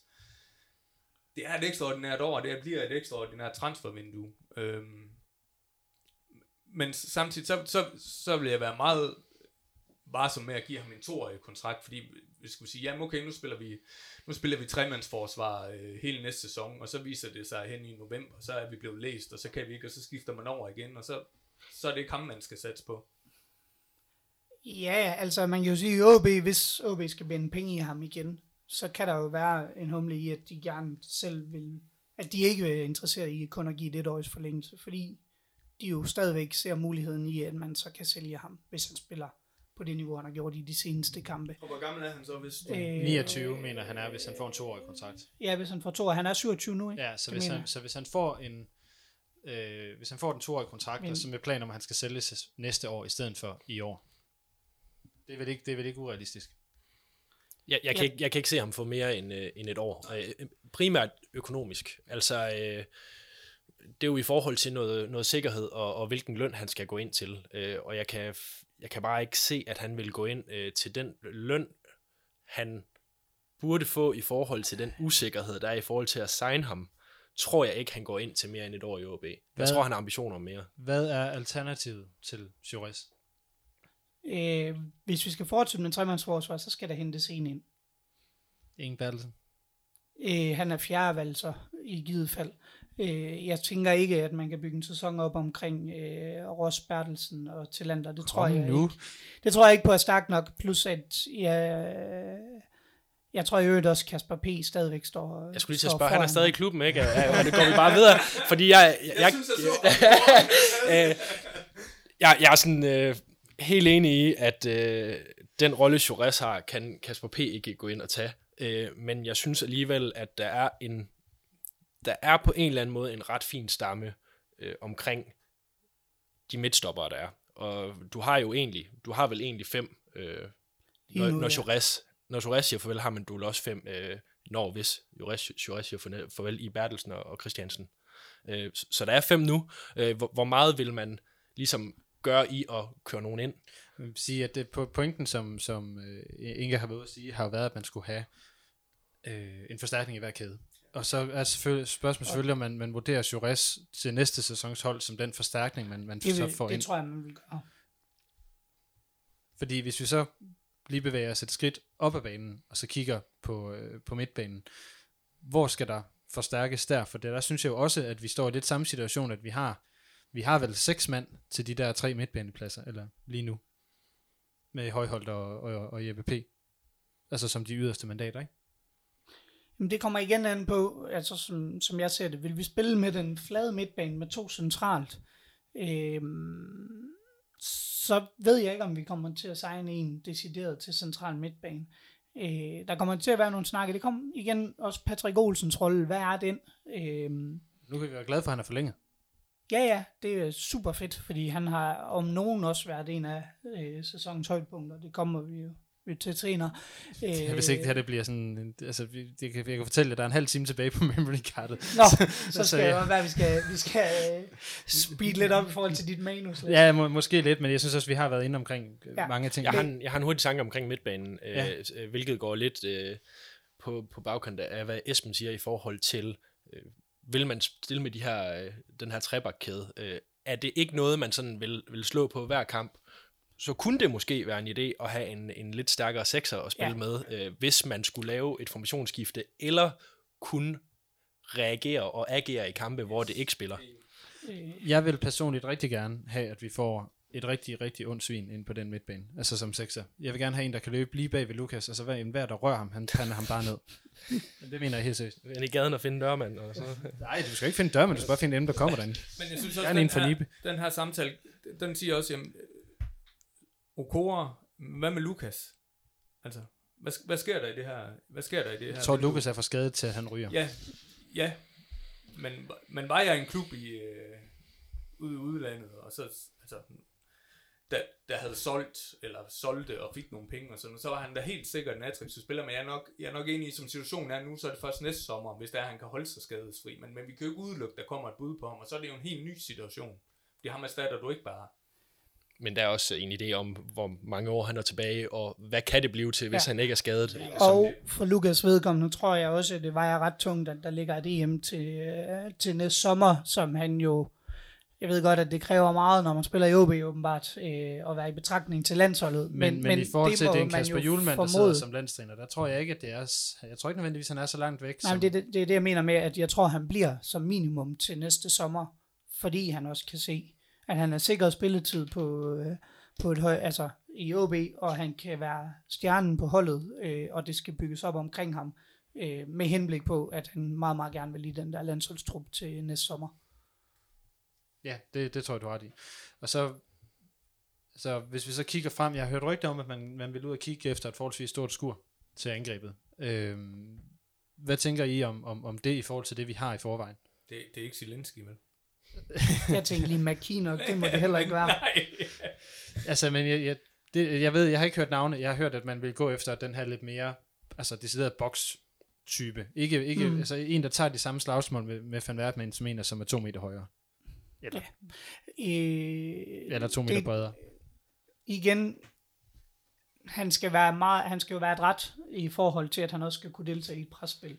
Øh, jeg ser jo ikke, at vi skal hente en, som øh, nu har han godt også øh, været en fiasko, men så i Kabar i øh, Midtjylland er jo et ordentligt øh, skur. Men han er jo ikke specielt god, når nu de ikke har bolden. Øh, så, så hvis vi, vi vil jo gerne, jeg formoder ikke, at vi ændrer på, at vi gerne vil have det høje pres i, øh, i næste sæson. Det, det ligger ligesom rimelig fast, tror jeg. Øh, og der, der ser jeg, i, at der skal det jo i hvert fald være en, der har evnerne til også at deltage i den del, øh, tror jeg. Og det har han jo, virker det som om Friis har prioriteret meget højt i forhold til dem, han stiller med øh, på, på banen. Men, men derfor, jeg synes, det kunne være en fin tilføjelse til den OB-trup, du har. Og også ligesom du siger, Lasse, som man, eller undskyld, øh, Kasper, så man har nogle alternativer til, hvis plan A eller B mislykkes, jamen, og vi kan skifte formation fra kamp til kamp. Øh, og det virker det jo også som om, at Friis rigtig gerne vil, øh, fordi vi har brugt en del forskellige formationer i den sæson her. Der er også det aspekt, at øh, en øh, stor, fysisk stærk, kynisk og målfarlig angriber. Det er ikke noget, du bare lige går ud og så, og så er plukker. Jeg tror, jeg tror mere, jeg tror mere eller mindre øh, alle klubber, uanset Ja. hvordan de spiller, øh, er på jagt efter det, altid. Så er det ikke et spørgsmål om, øh, hvis vedkommende er der, vil det altid være aktuelt i OB. Øh, jeg kunne godt være i tvivl om, øh, man kan finde vedkommende og øh, have råd til vedkommende. Men man kan jo godt være bevidst om, hvad for en type er det, vi mangler, og, Ja. så, og, så, og så lede, selvfølgelig, ja, vi kan da fuldstændig ret i, hvis vi kunne få en Endøj, eller en Jo- Jo- Jonas Vind, eller en, en Vildtjek-type, eller en Onuachu-type, tror jeg, at vi alle sammen ville sige ja tak, men, men det der med, hvis man nu leder efter noget råstyrke til, til, til angrebet, så kan man jo godt leve med måske noget, noget mindre på adræthed og på noget Jeg tror, andet. jeg tror ikke, man kun vil få råstyrken ind. Jeg tror, jeg tror ikke, det vil passe ret godt ind i der, Nej, hvor man er på vej hen. Ja. Men jeg har faktisk blevet mærke der, at Jonas Vind, han vil faktisk være sådan en aktiv type, som også forholdsvis hurtig, forholdsvis fysisk, forholdsvis øh, også lidt et dumt svin op foran med nogle høje albuer og presser. Altså, det, det, det kunne jeg godt se lidt sådan en, en kan man sige, profil. Men altså, det er, jo, det, er, jo- det er jo så de her tre kæder, som, som, som Inge har været ude at sige, at, at man vil søge forstærkning til. Så har vi altså også lige en keeper dernede.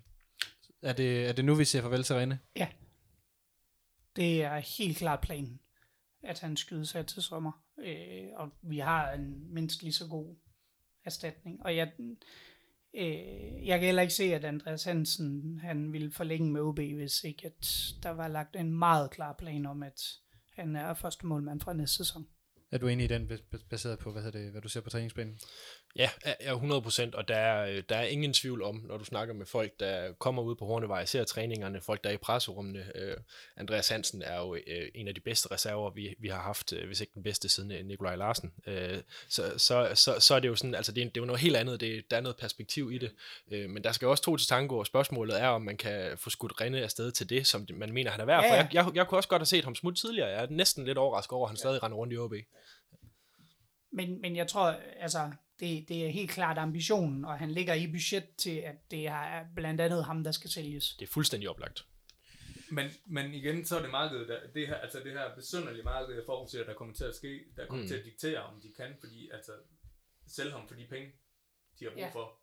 Altså, Ja, ja, det er der ingen tvivl om. Det, det er du fuldstændig ret i. Men kan man ikke også blive nødt til det i forhold til at sige, at hvis vi har lavet en plan, både med Rine og med, med Andreas Hansen om, at, det er nu, vi laver det her skifte, så kan man vel blive nødt til at sælge for et lavere beløb, end det man er interesseret i. Altså både for, for at sikre en, en vis harmoni i, uh, i truppen og en, til, og en tilfredshed blandt spillerne.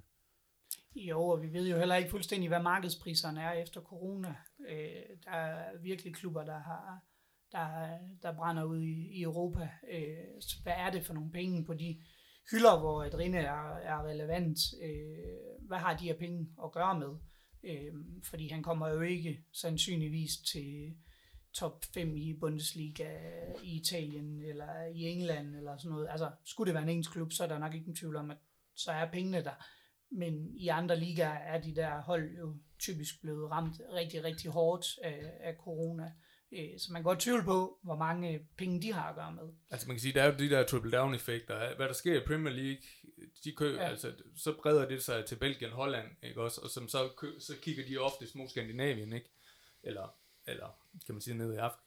Øhm, og jeg kunne godt se ham til, altså Belgien være skræddersyet til den belgiske eller, ja. eller hollandske liga, men der, der er jeg bare simpelthen usikker på, hvad, hvad, hvad økonomi har de her. Også især, fordi de to, to ligaer, de stoppede Mm midt i det hele. De fik ikke spillet sæsonen øh, færdig, så, så der er bare sådan nogle ubekendte, som er ret svære her. Det bliver meget spændende at følge frem til september, hvad der kommer til at ske.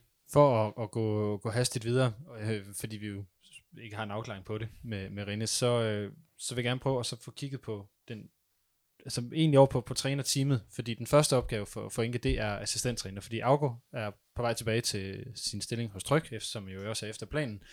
Wirtz har jeg ikke hørt en afklaring på, om han skal tilbage i sin mere øh, mentalcoachende rolle, eller om han skal blive på som assistenttræner. Øh, så vi får at vide, eller jeg har i hvert fald læst, at der er en ny assistent på vej ind, og der er, hvad hedder det, konkrete økonomiske samtaler med, øh, med emner derude. At, nu spørger jeg det dumt. Nogle af jer, der har hørt noget om, om navne, eller hvad man kigger efter? Vil man næsten håbe, at der kommer noget udefra. Ja, jeg, ikke, det er over på ingen måde noget, jeg ved, men, men det, er, det er også mit indtryk, at, øh, at, at det er noget af det, der skal måske bryde det, som man havde fået, fået skabt med det der øh, næsten øh, kollektivagtige øh, trænerteam, man havde i, øh, i, i Fris og, og Stensgaard og Allan K. Jebsen og øh, dele kontor og, og sidde og diskutere internt. Jeg tror, der skal en ind, der kommer udefra og øh, lidt kan måske bryde afstanden mellem, øh, mellem cheftræneren og truppen på en eller anden måde. Så vi, vi snakkede lidt om det, inden vi gik på, hvor, hvor, hvor, det var, hvor vi havde det her oppe med, at, at Friis jo har været så meget som ungdomstræner og assistenttræner, kender alle de her spillere, der er derude fra for evigt. Så det her med at, at, at få Friis til at begynde at distancere sig, eller have en assistent, der kan hjælpe ham med at distancere sig fra, fra spillerne, er det det, I ser, der er, der er det væsentlige i forhold til den rolle, som assistenten skal have? Ja, det tror jeg egentlig er meget rigtigt. Øh, det tror jeg. Øh, fordi det har jeg egentlig ikke på den måde spekuleret over, men det, men det, er jo, det kunne jo lyde meget plausibelt, at truppen, at Jakob har haft brug for også at få større afstand. Øh, Stensgaard var jo også en, der kom op fra, fra ungdommen. Øh, så på den måde har de mindet meget om hinanden og deres vej til, til førsteholdet. Øh, jeg tror aldrig, Jakob kommer til på den måde at distancere sig fuldstændigt, fordi det ligger ikke til ham som menneske. Øh, han, øh, han minder jo på en eller anden måde lidt om, øh, på sin vis om, om en Allan Kuhn, vi havde heroppe, øh, af, af tilgang til mennesker. Han stiller krav, selvfølgelig gør han det, men, men han er jo også, øh, han er jo også en nordjyd helt nede på jorden. Øh, så det tror jeg ikke kommer til at ændre på så meget, men jeg tror, det vil være rigtig godt for dynamikken derude, at det er en udefra. Og så skal det være lidt, men, men, men i hvert fald kampmæssigt, en, en lidt anderledes type. Måske lidt mere ekstrovert. Øh, lidt, der kan hjælpe og understøtte Friis i at, i at reagere under kampene. Fordi er der noget, og, og det snakker vi også lidt om, øh, før vi gik på, det var, at men det var i hvert fald lidt af de udviklingspunkter, han har fremadrettet, og, og noget af det, jeg i hvert fald vil holde, holde øje med med næste sæson, det er, når, og det, og det gør man i fodboldkampe, der, når der er ting, der ikke lykkes, øh, og, og nogle gange, når vi er ved at, at tabe eller blive kørt over inde, så synes jeg, der har været en tendens til, at der enten ikke er blevet reageret, eller der er gået for lang tid med at reagere. Der, der, han, han har brug for en, og det har alle trænere, managers, whatever, ledere. Han har brug for en, der både et kan være hans fortrolige ting, han kan dele med, men også en, der stiller de svære spørgsmål og de udviklende spørgsmål, og også nogle gange problematiserer de valg, der bliver stillet eller taget og kan vedkommende også være en slags indpisker, yes. så vil det være fantastisk, for nu så man Midtjylland-kampen, noget som jeg savner ufattelig meget for OB's bænk, det er sådan noget, som Brian Priske selv gør i, ja. med, med råb. Altså, det var, det var sådan noget, det var sådan noget, Allan Kuhn var fantastisk ja. til. Øh, har du en, der kan give det, give noget perspektiv og give noget andet i forhold til, hvad har vi andre værktøjer i værktøjskassen? Altså, de to ting, det, det er virkelig det, som jeg savner. Og det er jo også det, jeg gerne vil have med, med den her sekser-rolle, ja. altså en, der går ind og så tager den der verbale, eller meget, meget sådan... Ja fysisk synlig ledelse på, ja. på, på banen. Og beder Bo Henriksen og Glenn Riddersholm og ikke mindst Ståle om at holde deres kæft, når det er. Ikke? Altså bare sådan synligt, øh, og især på Aalborg Stadion, synligt signalerer. Prøv lige at høre her. Det, det er vores. Prøv lige at høre her. Det er vores. Det er vores hjemmebane der, så pipe down, ikke? Altså, altså det har vi brug for, hvor, hvor, hvor Fris set overfra, nu skulle lige til at sige uh, Weber-tribunen, set langt overfra på Complea-tribunen. Bedre nord. Ja, øhm, i de bløde sæder. Øhm, tror jeg meget bruger meget tid på at analysere spillet. Altså, og det, det, det skal han også. Altså, han skal ikke være sådan en øh, følelsesmæssig umulius som mig, men, men, men, men der skal også være der skal også være noget signalværdi derude. Der skal også, altså og ikke mindst også for publikum. Hvad hedder det, lad os lige blive lidt ved, ved Fris, for jeg sendte jer en statistik, øh, som en del af oplægget her til udsendelsen, som, hvor jeg sammenlignede Fris med, med vores to seneste mestertrænere. Øh, og grunden til, at det lige var dem, jeg sammenlignede med, det er fordi, det er også dem, som selvfølgelig sad i ret lang tid, og det må vi jo, altså går jeg ud fra, lad os lige hurtigt vende den, at det gør Fris også på trods af, at der har været en trænerrokade. Vi kan bare lige tage den sådan, ja eller nej, Mads, du starter. Ja, jeg havde det også som et af mine højdepunkter, at han ikke blev fyret i den sæson her. Ja. Så jeg tror, han har lang tid. Jesper? Ubetinget, ja. Kasper?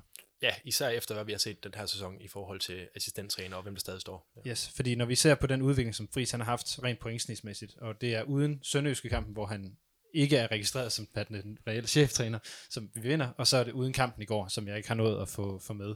Men han står lige nu på et pointsnit, der hedder 1,33 efter 51 kampe, og 1,41 efter 34 kampe i indeværende sæson. Og stat, statistisk set, så ligger han lige nu i snit med, øh, hvad hedder det, hvor Ken Nielsen var efter hans tredje sæson, det vil sige året inden vi bliver mestre. Og han ligger, øh, hvad hedder det, øh, lidt, øh, eller han ligger der, hvor Hamren, eller lidt over, hvor Hamren var i sin dårligste sæson. Det vil sige efter en fjerdeplads og før en, øh, en tredjeplads. Hvor ser I, altså, eller ser I, at, at Friis også er den, er den positive, er inde i den positive udvikling, sådan som man, man må kunne forvente, når man øh, har, har træneren siden i lang tid, Kasper, hvis du, øh, hvis du starter? Man ser jo helt klart øh, den positive udvikling i det, når vi sidder og ser på pengesnittene, men jeg synes også til dels, at man skal se lidt bort fra de her øh, halve, kvarte øh, sæsoner, som trænere går ind i. Øh, vi, vi kan se den ved alle tre. Vi kan se den ved, ved Friis, der har et lavt snit. Øh, Kent har et lavt snit, og Hamren har et øh, sindssygt højt snit. Øh, det er bare ikke... Hamrens bedste snit er jo, næstbedste snit er den, de 7-8 kampe, han Ja, har efter Søren præcis. Kusk øh, har været træner. Men det, det er bare ikke deres... Øh, det arbejde, som de lægger i gennem længere tid, som de rider på der, der er noget reaktion i forhold til, at der kommer en træner ind, og der er en spillertrup, der reagerer, og det, jeg synes, det er svært at bedømme på. Jeg kan godt lide at bedømme på de hele sæsoner, der er. Og der ligger Friis jo rigtig godt i sin anden sæson i forhold til, hvad vi sidder og sammenligner ham med, som også er øh, uhyrligt sa- at blive sammenlignet med. Jo, men det, men, det, men det ved jeg godt, men det er jo der, igen derfor, jeg synes, det er, det er interessant at tage det med, fordi jeg synes, der er mange ting i det, som er sket omkring Friis, som minder om det, man havde med Hamren. Fordi han kommer ind efter en forholdsvis turbulent, Hamren, altså kommer ind efter en forholdsvis turbulent periode med nogle trænerskifter fra Paul Erik til, hvad hedder det, Søren Kusk til, til Hamren selv. Øh, der kommer nogle lidt vilde situationer med en, en slagsmålsag og en, øh, hvad hedder det, spillerboksen-sag. Øh, og man står også i en pokalfinale efter, jeg mener det er Hamrens anden sæson, som man i øvrigt også taber. Godt nok til FCK i parken, men, men ikke desto mindre. Der er mange af de her sådan opbygningsting, og der er også en forholdsvis stabil stamme i en Augo, i en Jimmy, i så videre, som man begynder at have på, på holdet på det her tidspunkt. Jeg synes også, ligesom vi har talt om tidligere, vi kan også godt se en, en ret klar stamme på vores hold. Så er, er, har Friis egentlig ikke det, han sådan, det rigtige afsæt for, for at bygge ind i den, i den her sammenligning? Jo, det tror jeg. Øh, det tror jeg helt bestemt. Jeg er, er meget spændt på, om han kan få, øh, få de der øh, pludselige øh, udfald, vi har. Øh, hvor øh, vi har jo nogle, nogle forfærdelige kampe i den her sæson. Øh, og det, det er der jo ikke råd til, hvis at vi vil have pointsnittet højere op, øh, og vi egentlig vil op i, i top 4. Altså, så er der ikke råd til at tabe 3-0 hjem til Randers, øh, tabe 3-0 i Aarhus, øh, bedre hold, men, men den der Randers-kamp hjemme, Eller, eller tabe, Øh, tabe første kamp i Lyngby, for den sags skyld. Ja, eller, eller Nordsjælland hjemme i sidste runde, hvor vi også er fuldstændig mentalt fraværende. Altså, øh, de udfald, dem er der ikke, dem er der ikke råd til at, at have. Og når nu øh, i de mesterskabssæsoner, eller i de gode sæsoner, hvor vi har, hvor vi har været med, øh, hvor det har været sjovt, jamen der har vi, øh, der har vi typisk fået øh, minimum et point i de kampe, hvor vi ikke har fået det til at fungere. Eller også har vi kriget sejrene hjem, hvor at, når nu spillet ikke fungerer under fris indtil videre, synes jeg er meget, vi er, vi har været rådvilde, og øh, faktisk har været øh, utrolig svage i vores øh, organisation. I- igen der, hvor jeg tror, det vi, er, vi, vi egentlig har siddet og kaldt på med assistenttræneren, og så, så, så meget i forhold til den her centrale midtbanespiller, at det skulle være den der kriger, der, der så var Ja, der men, men også, at, at, at bundniveauet bliver hævet, fordi jeg, jeg er slet ikke uenig. Vi har et, et fænomenalt topniveau, når vi rammer dagen, men, men hvis vi gør det fire gange på en sæson, fem gange på en sæson, så hjælper det ikke synderligt meget, hvis, hvis det, der er imellem, øh, bliver med lige så mange øh, lavpunkter. Og det synes jeg, vi har haft i den sæson her, fordi vi har minimum vi har minimum 5-6 kampe i den her sæson, hvor vi, hvor vi mere eller mindre er helt væk i, i kampene. Øh, og det er altså mange. Jeg vil sige, at hvis vi går tilbage til din, øh, dit yndlingshold, øh, Esben, så taber man jo stort set heller ikke nogen kampe i 99. Man spiller faktisk utrolig mange uafgjort, ja. Taget betragtning, at man bliver mester i den ja. Sæson. Og man kan sige, jeg synes FCK-kampen, vi spillede her forleden, er et godt eksempel på det. Et OB i den rigtige forfatning får point i den kamp. Er vi ikke Mm. enige? Jo, Jo, fordi de, fal, altså, de falder ikke... De, øh, de falder ikke sammen, selvom de kommer bagud, selvom chancerne og spillet har været til, at de skulle være foran. Og der, der, er, altså- der, der er noget mentalitet og noget psykisk arbejde, der skal arbejdes med. Og, og ligesom dig, så synes jeg faktisk, at øh, jeg, jeg sad faktisk og vurderede, så sagde jeg, har højdepunkterne, de fem kampe, hvor vi har spillet virkelig, virkelig godt, overskygger de de fem, seks k- lavpunkter her. Og det kan jeg ikke rigtig finde ud af, fordi altså, højdepunkter, der har vi vir- virkelig, virkelig været gode. Ja. Men lavpunkter, der har vi, altså, der har vi spillet, som om vi kunne til i ligaen. Og, og, og, og der vil jeg, det vil jeg virkelig gerne, jeg vil virkelig gerne have hævet bundniveauet, og det skal også være bydende nødvendigt at få hævet bundniveauet, for at vi kan, vi kan hæve point gennemsnittet, og vi kan komme tættere på top det, 4. det, jeg synes, der så er posit- meget positivt, det er, at i foråret, der har vi en forbandet kamp, hvor vi øh, er røvelendige, øh, og så har vi en GF-kamp, hvor vi også øh, bliver overmatchet. Altså, de, de er på den dag et bedre fodboldhold end os afstemt, men vi er bundelendige mod Sønderjyske. Øh, men det er sådan set også den kamp, vi har i foråret, hvor vi falder fuldstændig igennem. Øh, så på den måde kan man sige, det, det tyder forhåbentlig på, at man faktisk er inde i en, øh, en udvikling, der gør, at bundniveauet bliver hævet, øh, og at vi kan spille lige op med dem. Selvom vi ikke spiller prangende i Nordsjælland, jamen, så får vi stadigvæk et point med hjem derovre. Øh, så, så altså, på den måde håber jeg jo, at, at det, det lidt giver udtryk for, at, at vi får mere stabilitet. Bare lige for, for at gribe dem i forhold til sammenligningen med, øh, med Hamren og Ken Nielsen. Der er jo snak om øh, to øh, virkelig rutinerede trænere i forhold til Jakob Friis, og jeg tror også, der ligger noget der i forhold til, hvad man kan gøre for at hæve bundniveauet og sådan noget. Altså sådan en som Kent Nielsen, han er jo, øh, han er jo en mester i øh, langsomt, men sikkert øh, lave en mingvase score ikke? Altså han, han, det er jo noget, han kan der, og ham rent så mange kampe han har bag sig, det er måske noget af det, som også man kan håbe kommer lidt med tiden. Ja, og så med assistenttrænerne må jo gerne være nogle af dem, nogen med nogle år på banen som assistenttræner, altså nogen med noget erfaring i, øh, i rollen. Øh, og det, det, jeg tror, det bliver meget afgørende, hvem vi får hende der. Jeg kan jo lige se, at jeg har glemt øh, en bladage mod øh, Nordsjælland på hjemmebane. Det, Jeg Her sad, jeg sad, sad også lige under mig, sådan den der AGF-kamp hjemme i øh, ligaen. så, så, så ja, Nordsjælland- den, den, var jeg, den var jeg helt med på, at vi ikke spillede godt i. Øh, men der synes jeg jo også, det er lige så meget af AGF, der, er- der er dygtige. Men Nordsjælland, det var nok sæsonens lavpunkt hjemme mod dem her i foråret. Godt. Vi vil jo møde dygtige hold, ja, især altså de top 6 hold, der er det dygtige hold, øh, og, og med afstand er, øh, synes jeg, FCK og Midtjylland jo, jo med afstand ligaens bedste, og dem vil vi møde. Det er jo ikke Mm. dem, vi skal, altså selvom det er fedt at vinde over dem, det er jo ikke dem, altså lige nu, hvor vi er her, vi skal sammenligne os med, det er, det er AGF, og det er Brøndby, og det er Nordsjælland, og der skal vi, altså dem, nu kan jeg ved godt pointmæssigt, at vi er tættere på, men altså for at komme enten endnu tættere på, eller over, så skal vi hæve bundniveauet mod, mod dem, der nu ligger i nedrykningsspillet. Det skal vi. vi skal, der er ikke råd til de udfald. Nej, vi, vi, vi, vi snakkede om det i optakten til pokalfinalen, Kasper, netop det her med, at OB jo har skiftet i forhold til, hvad det er, man er god til. At når tidligere, der plejede man jo altid at slå de store, og så skøjt rundt mod, mod de små man er blevet mere stabil, end vi tidligere har set. Altså det er, det er sådan lidt en historisk OB-ting med at, øh, med at slå FCK og hænderne over hovedet, og så, øh, og så tabe øh, til Horsens næste runde. Øh, altså hvis man kigger på tallene i forhold til den sæson, man er gået igennem, så er det blevet mere stabilt, men de udfald, der så har været mod dem, der er, der er jeg ret enig i, at øh, de, er ikke, de er ikke godkendte. Men måske er det så udtryksmæssigt, jeg sådan tænker på, at, at, at, at man er så gennemført øh, bagefter i Randers, Lyngby. Altså, at, at det efterlader, det efterlader et, og Sønderjyske, at det, pokalfinalen, at det efterlader en meget mere bitter eftersmag, fordi er, det er de hold, end, end det ville have gjort mod FCK eller Midtjylland, Mm. eller hvis det er, fordi at, jamen, der, der forventes det, at man får en vis modstander af en kvalitet. Nu prøver vi øh, at, at, at lave noget, nogle lidt mere lynrunder, øh, for vi lige når igennem nogle af de koringer, som jeg egentlig havde, havde planlagt her. Hvis vi starter med det, som ligger oven på den ting, vi har diskuteret den sidste halve time, 40 minutter. Øh, ender OB i en top 4 næste år? I, i, skal vi lave den med at sige ja, og så, så komme med et argument for hvorfor? Mads, du får den utaknemmelige opgave at starte. for jeg er den nemlig opgave. Du er den mest rutinerede i panelet her.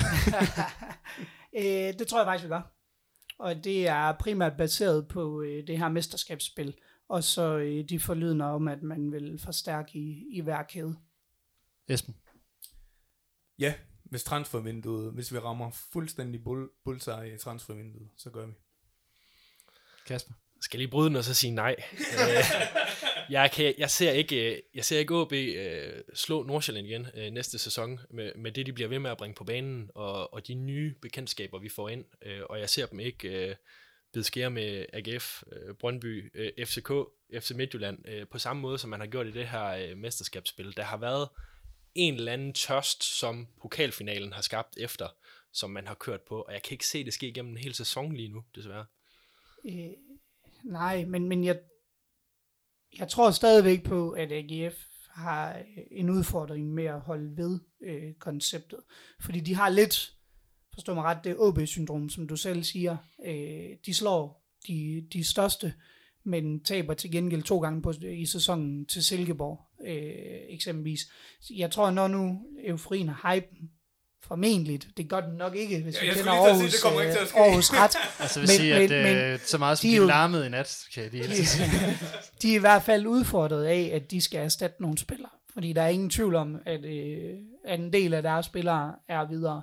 Øhm, og øh, David har jo også haft udfordringer med at følge op på succeser over længere tid i de klubber, han har været i. Så det, det, jeg, på den måde ser jeg ikke AGF som værende permanent top 4 hold. Så det du fortæller mig, Mads, det er, at de rykker ned næste år. Det vil, det vil da ikke Ej, gøre det det noget. vil simpelthen gøre mig sige, at glad. hvis vi er nødt til at skal igennem at sige, at AGF de rykker ned, når der er VM år, så de rykker ned i 2022. Åh, oh, det er dejligt. Det er Og for lige fuldkommen at, at dræbe din lynrunde, så, øh, så tror jeg, det så tror jeg også, øh, så tror jeg også bare, at, at, at, at. OB lige skal have øh, noget mere med opbygning. Jeg kunne godt se det blive sådan noget, sådan en øh, drønkedelig 6. eller 7. plads næste sæson, og så begynder det ligesom at, at komme derfra, hvis man sådan skal Fordi, kigge fordi man på- så næste sæson får rettet børnefejlene. Så det, så det du siger, det er i virkeligheden, det er 21, det er 2022.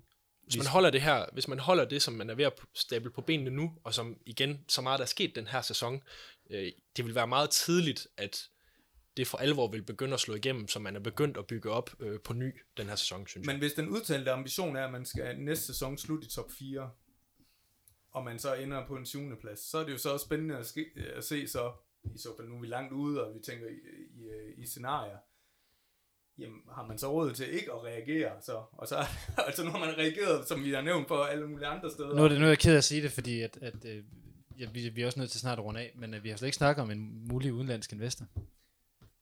Den lader vi ligge i en anden to- øh, podcast, fordi hvis først vi får startet, så tror jeg ikke, vi stopper igen. Ej, det, det kunne jeg også være bange for. Så nu prøver jeg lige at køre en lynrunde igen. Og så starter vi over ved Kasper den her gang. Årets bedste OB'er. Jeg siger øh, Rasmus Talander. Okay. Ja. Jeg tager den her til sidst. Am, am, der, øh, hvis vi kigger over hele sæsonen, så er helt fair, I sidder og ryster på hovedet. Men, øh, Ej, ja. men, men, men, den, men den, øh, den betydning, han har fået her til sidst, øh, og selvfølgelig fordi det er for nyligt, ikke? det overskygger bare rigtig meget for mig. Øh, han kommer til at være nøglen i noget af det, vi ser fremadrettet blive bygget op. Esben. Lukas Andersen. Mads. Øh, jeg synes, Tillander og Lukas har været for meget skadet, desværre, fordi ellers havde jeg også Lukas. Jeg vil sige Patrick Olsen. Jeg vil også øh, stemme i på, øh, på Patrick Olsen. Hvilken OB har så udviklet sig mest det seneste år? Esben. Patrick Olsen. Mads. Øh, jeg vil gerne have lov til at sige to, fordi Patrick Olsen er fuldstændig enig, men Mathias Ross. Jeg tror jeg er på Mathias Ross, for jeg er lidt i tvivl om, øh, hvorvidt jeg synes, Patrick Olsen har udviklet sig så meget, for han er jo stemplet ind fra første kamp mere eller mindre. Så ved jeg godt, der er blevet lagt på, men udviklingen har ikke været lige så stor. Jeg tror, det er taget i betragtning af, hvor han kom fra. Det vil Helt det sikkert. være fra min side. Det er også fra Øh, min side af, hvor, hvor, han, hvor, han kom, hvor han kom fra forventningerne til ham. Men han var ikke, øh, han startede ikke slut i OB, er min pointe i hvert fald. Ja. Og når vi så tager den her, så når vi nu går så meget op i vores talentudvikling, årets unge OB'er. Esben, du får lov at starte her. Mathias Ross. Ja, det kan der ikke være meget tvivl om. Jamen, den er, den er jeg også på. Heller, så, heller, ikke, heller ikke selvom Kaufmann, han, altså jeg ved godt, at han selvfølgelig mangler en halv sæson, men heller ikke, for, selvom han faktisk vokser ud af klubben. Altså, øh, men jeg, det kan sagtens have været ham, jeg havde taget, hvis han havde spillet hele sæsonen i OB. Øhm, jeg synes, det var fænomenalt salg dengang, fordi øh, jeg, jeg synes ikke, Mikkel Kaufmann, han gjorde det rigtig, rigtig godt, men jeg synes ikke, øh, han på den måde var exceptionel, exceptionel i OB. Øh, jeg synes virkelig, Mathias Ross øh, er meget, meget god og har været rigtig, rigtig dygtig i det forår her. og det er meget nemt at, så, øh, at sidde og kigge på mål og, øh, og juble, når, når der ligesom øh, kommer en bold i kassen, men øh, Ross har bare jeg elsker bare øh, defensiv, øh, defensiven i fodbold, når det virker, og den ildhu, han har i forhold til det. Og Mikkel Kaufmann blev købt på mange andre præmisser end den her sæson. Øh, så der føler jeg i hvert fald, at Ross, han, øh, han, han tager den skulle lige med et, øh, med et par mulehår for mig. Et par mulehår. Så, ja. Godt. Jamen jeg vil sige, jeg vil, vil, vil slutte den her, så, og så sige tusind tak til øh, Kasper Ørkild, Jesper Surballe og Mads Ågaard, for at de havde lyst til at være med og, og snakke lidt om, om OB's sæson. Vi øh, mødes jo nok igen i forskellige konstellationer her over det, det næste halvår, skal, skal også snakke op mod den, den næste sæson, når vi engang ved, hvornår den starter. Det ved vi faktisk ikke engang på nuværende tidspunkt endnu. Øhm, så indtil da, jeg håber, der kommer en Rød Aalborg udsendelse med øh, Patrick Christensen, som vi jo heller ikke har noget at, at forvente i, i den her omgang. Der har virkelig været meget. Men Patrick, han skal selvfølgelig have sin, sin helt egen udsendelse, når det er. Så igen, tak til jer tre for at være med. Selv tak. Selv tak. Det var sådan en lydbog. Ja, det er, det er det. Vi, vi skal næsten have en podcast snart, tror jeg. Øhm, og tusind tak til jer, der har lyttet med til og fulgt med hele den her sæson. Øhm, der kommer forhåbentlig også et spørgeskema omkring podcasten herude i september, så for jeg og vi, der laver den, vil meget gerne blive klogere på os selv. Så det håber vi også, at I vil hjælpe os med. Og nu må vi hellere rent faktisk stoppe. Så tusind tak til jer, der har lyttet med. Mit navn er Lasse Udhegnet. Vi lyttes ved i næste sæson. Forza OB, og tak for nu. Du har lyttet til Rød Aalborg, din podcast om OB, produceret af OB Support Club i samarbejde med Spar Nord. Det er din fanradio, hvor du får aktuelle holdninger til spillet på banen, vi alle, alle kan godt lide Rigsgaard, men, men øh, altså, hvis det var ens mælk i køleskabet, så var man også til at overveje, om- om det skulle skiftes ud, ikke? er tæt på, hvad der sker i klubben, altså, det har jo været en speciel dag, og nu sidder jeg og, og ligesom bladrer øh, hundredvis af beskeder igennem og svarer på dem, der har været så, og så videre, og, og sende mig nogle tanker. lærer spillerne at kende, det er sjovt, jeg øh, havde lige en, samtale med, med Børsting i går. Altså, han var også ved at gå ud af sit, øh, sit gode skin. Han, han kunne simpelthen ikke mere nu. Altså, han har alt for meget krudt i røven til at, til bare at blive hjemme. og høre historier fra klublegender som Lønge Jacobsen, Paul Andreasen. Thomas Augustinusen. Allan Gorte. Henning Munk Jensen. Det er din klub, din fanklub, din fanpodcast. Rød Aalborg. Rød Aalborg. Rød Aalborg. Rød Aalborg. du lytter lige nu til Rød Aalborg.